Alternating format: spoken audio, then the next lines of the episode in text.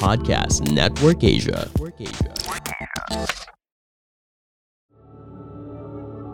This episode may include topics, references, or discussions around sexual assault, domestic violence, stalking, physical violence, or subject matters that may be disturbing to some of our listeners. We do acknowledge that this content may be difficult. We also encourage you to care for your safety and well being.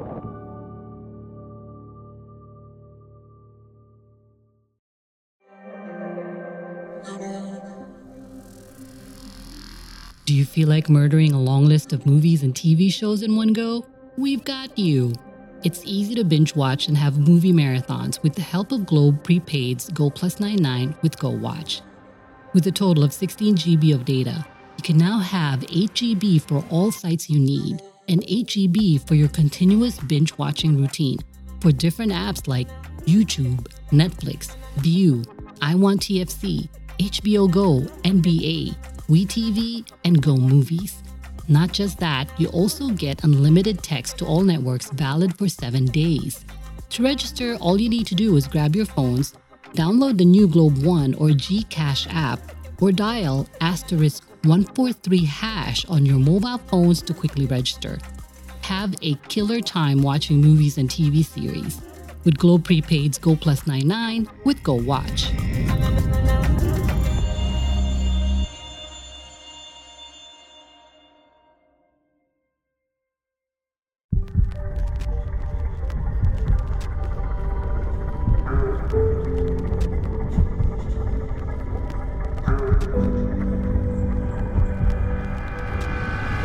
You are now listening to part three of a special Choose Your Own Character episode of the Last 24 Hours podcast, where we explore horror movies based on true crime.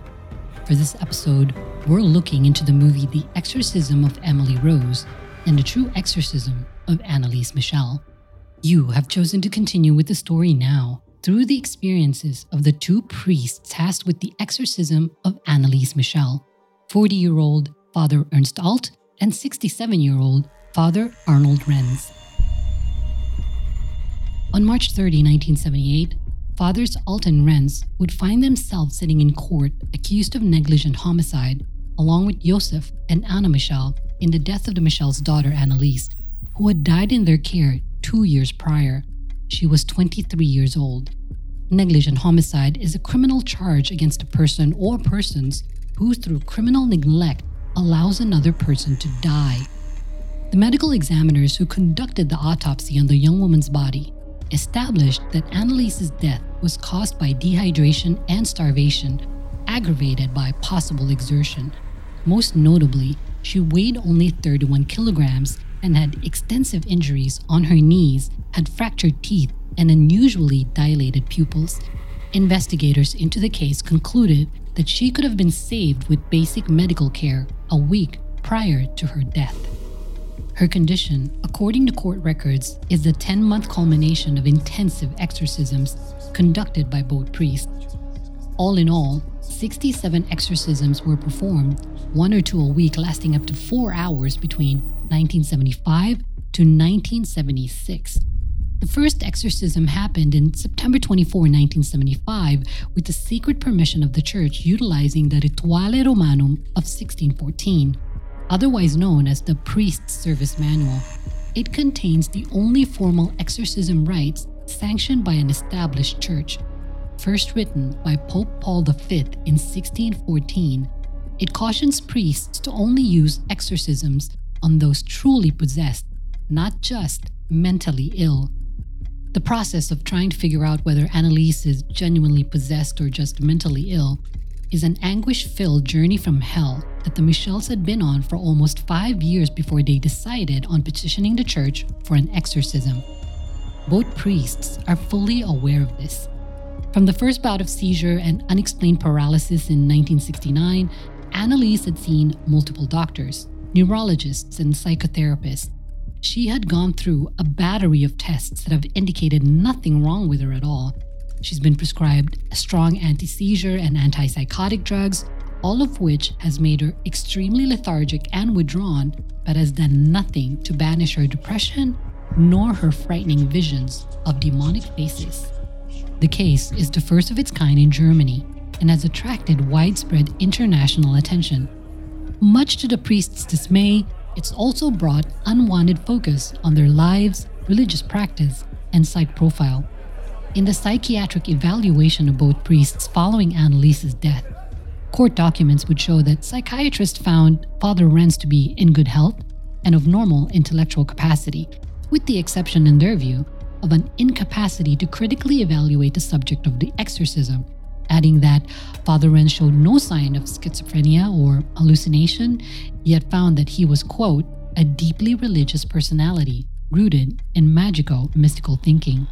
In contrast, the psychiatric evaluation on Father Alt revealed the following.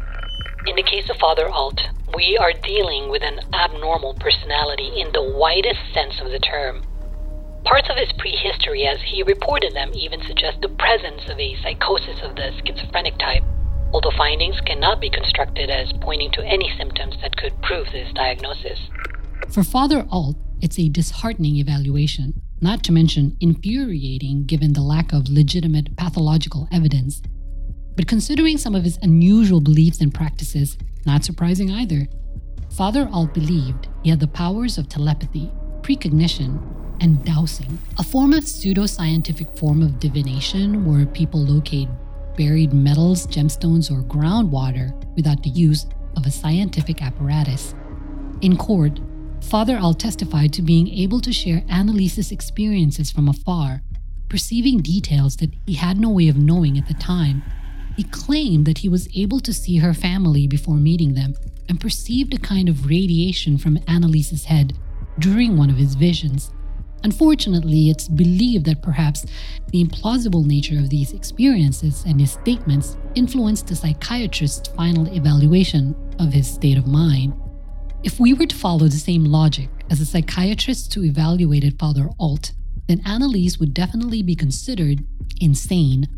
However, both priests would testify that their initial encounter with her gave them the impression that she was anything but deranged. In fact, according to Father Renz, when he conducted the first of the exorcism in September 1975 at the Michel home, he found Anneliese to be quite normal, with nothing that would indicate demonic possession. The harrowing instances that led both priests to Anneliese, however, is anything but normal. In January 1975, through a continuing cocktail of aggressive medication, Anneliese's condition somewhat improved enough at least that she managed to maintain a romantic relationship with a young man named Peter, whom she met in November 1973. But by May of 1975, she started exhibiting signs of deterioration once more. She became too depressed to study or work on her school thesis. She also became withdrawn and would feel too exhausted to eat, which led to the initial stage of a dramatic weight loss. Then, in late July, Peter recounted that he visited Anneliese at her dorm when all of a sudden she stood stiff in front of a crucifix and glared at it with hatred. He described that she was transfixed in one spot, strangely bending her upper body from the crucifix even as her arms reached toward it. In court, Peter would recall. Her face was totally distorted. She growled like an animal and gritted her teeth so loudly I was afraid all her teeth would fall out. I started praying for her in thought without giving any indication of what I was doing. Immediately, she ordered me with clenched teeth to stop. Later, Anneliese would explain that she wanted to take the cross in her hand, but that a powerful force pushed her back. If you've seen the movie, you would know that this incident would be one of the hair raising scenes dramatized in the movie the exorcism of Emily Rose, except in the movie, it happened inside a church. By August, testimonies from Michel's and Peter would indicate that her condition worsened. Anneliese at this point was unable to sleep for more than an hour or two. She would rush through the house, bucking up and down the stairs like a goat. She began to eat insects, urinate on the floor, and then lick it. She also exhibited compulsive behaviors such as repeatedly kneeling and standing in rapid succession until her knees swelled. In some instances, it was claimed that she did this at a natural speed. Anneliese would also pray repeatedly from dawn to dusk and constantly screamed. except for times when she would tremble and fall into complete rigidity. Her family claimed that she will remain in this catatonic state for days, and her sisters would have to attempt to feed and wash her. Most notably, given her size, witnesses claim that she exhibited superhuman strength. In spite of all these highly unusual, unexplainable occurrences, the local parish continued to recommend that Anneliese be taken to see a psychiatrist, but the Michels would not be able to convince her to go. At 22, Anneliese is an adult and has the legal right to make her own medical decisions. I just want to point out again that all these instances are happening before the actual church sanctioned exorcism. It would take the following report from a visit by another priest, Father Adolf Rodewyk, a published author on the subject of exorcism for the Exorcism on Anneliese, to go ahead. Court statements would indicate that Father Rodewyk visited Anneliese at her home and found her lying on the floor in an apparent hypnotic trance. The priest asked her, What is your name? And Anneliese responded of a voice that did not sound her own. She replied, Judas. For Father Rodewyk, this was a clear manifestation of a second personality and persuaded the Jesuit priest that they are dealing with a clear case of possession. According to the priest, the name Judas was often given by other possession victims and does not actually mean the Judas of the Gospels, but that the name represents the role of a demon, adding that a Judas demon attempts to force its victims to imitate the apostle in the betrayal of his Lord, often by preventing victims from swallowing the host during Holy Communion. Shortly after this visit, it was reported that Anneliese became well again and was free of any demonic manifestations. As we know, the worst is yet to come. This time, all of it would be recorded.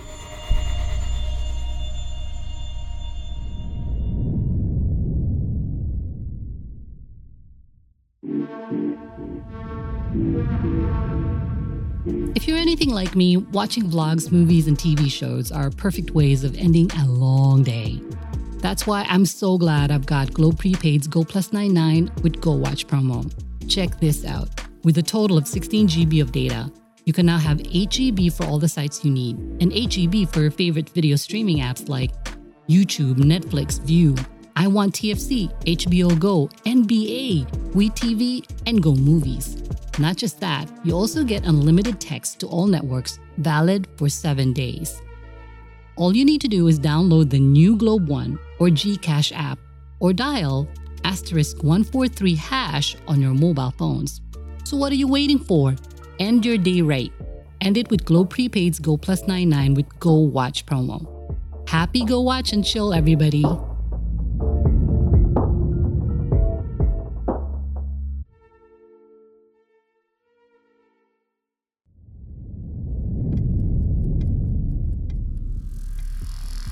When Father Arnold Renz conducted the first of the church approved exorcism on Anneliese Michel on September 24, 1975, he performed the standard rite of exorcism.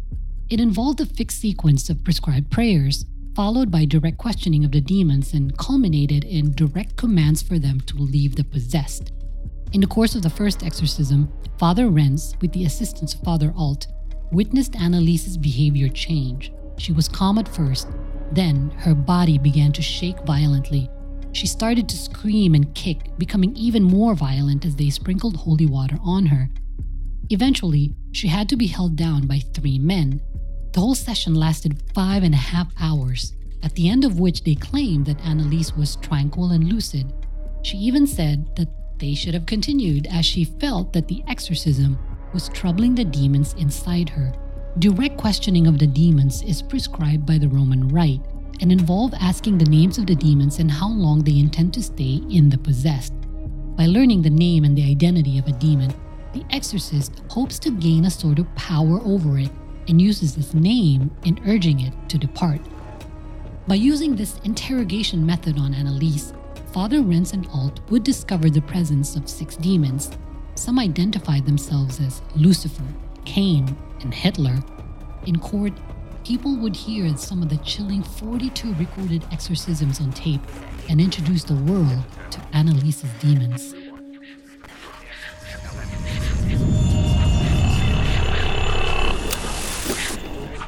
Sagen, was du mir zu sagen hast. Im Namen des Vaters und des Sohnes und des Heiligen Geistes. Amen. Die Mutter Gottes wird dich dazu zwingen. Im Namen Jesu und im Namen Maria, im Namen des Vaters und des Sohnes und des Heiligen Geistes. Amen.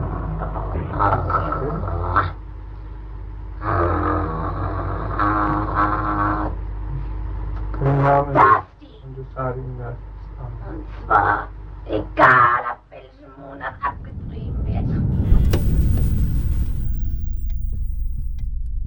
further test the validity of Anneliese's possession, Father Renz tested the linguistic ability of the speaking demon.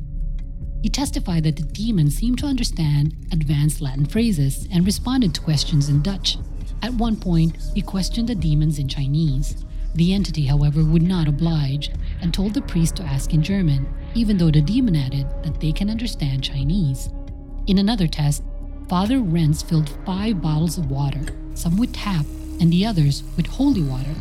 He made sure that the bottles were all unmarked, and yet Anneliese would only scream when holy water was used. In June 1975, a few short weeks before her final exorcism, Anneliese's face was noticeably sunken from malnourishment.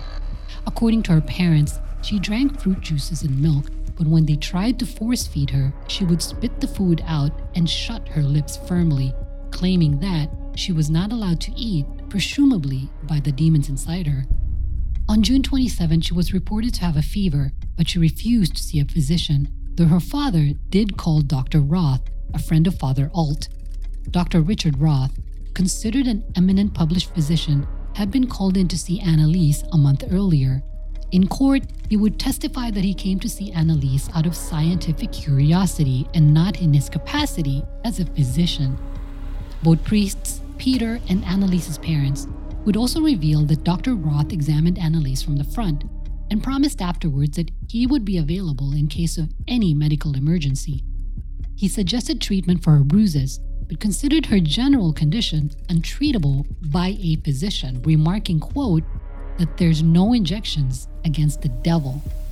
On June 30th, both priests testified that Anneliese registered a moderate fever, but they went ahead with the exorcism rites anyway. As before, she insisted on kneeling repeatedly, so her family placed a pillow on the floor where her knee landed. According to witnesses, Anneliese asked for the absolution part of the rites, which Father Renz gave before concluding for the evening and leaving. According to Joseph and Anna Michel, Anneliese went to bed soon after, but then at around midnight she started screaming and throwing herself around. Joseph testified that he commanded the demons to leave in the name of the Father, after which Anneliese simply turned on her right side and went to sleep. At around 7 a.m. the following morning, Joseph looked into his daughter's room and saw that she was still sleeping, so he left to go to work. An hour later, Anna, his wife, would call to tell him that Anneliese had died.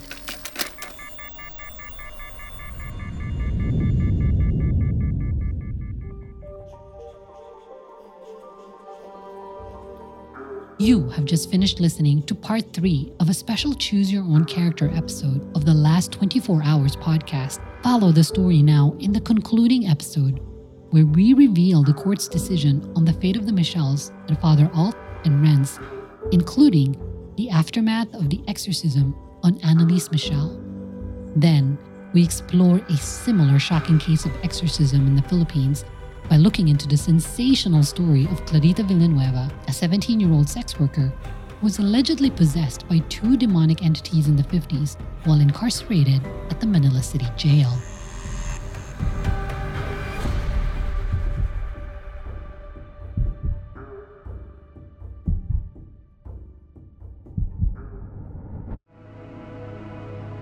The views and opinions expressed by the podcast creators, hosts, and guests do not necessarily reflect the official policy and position of Podcast Network Asia, the hosts of the program, or other programs of the network.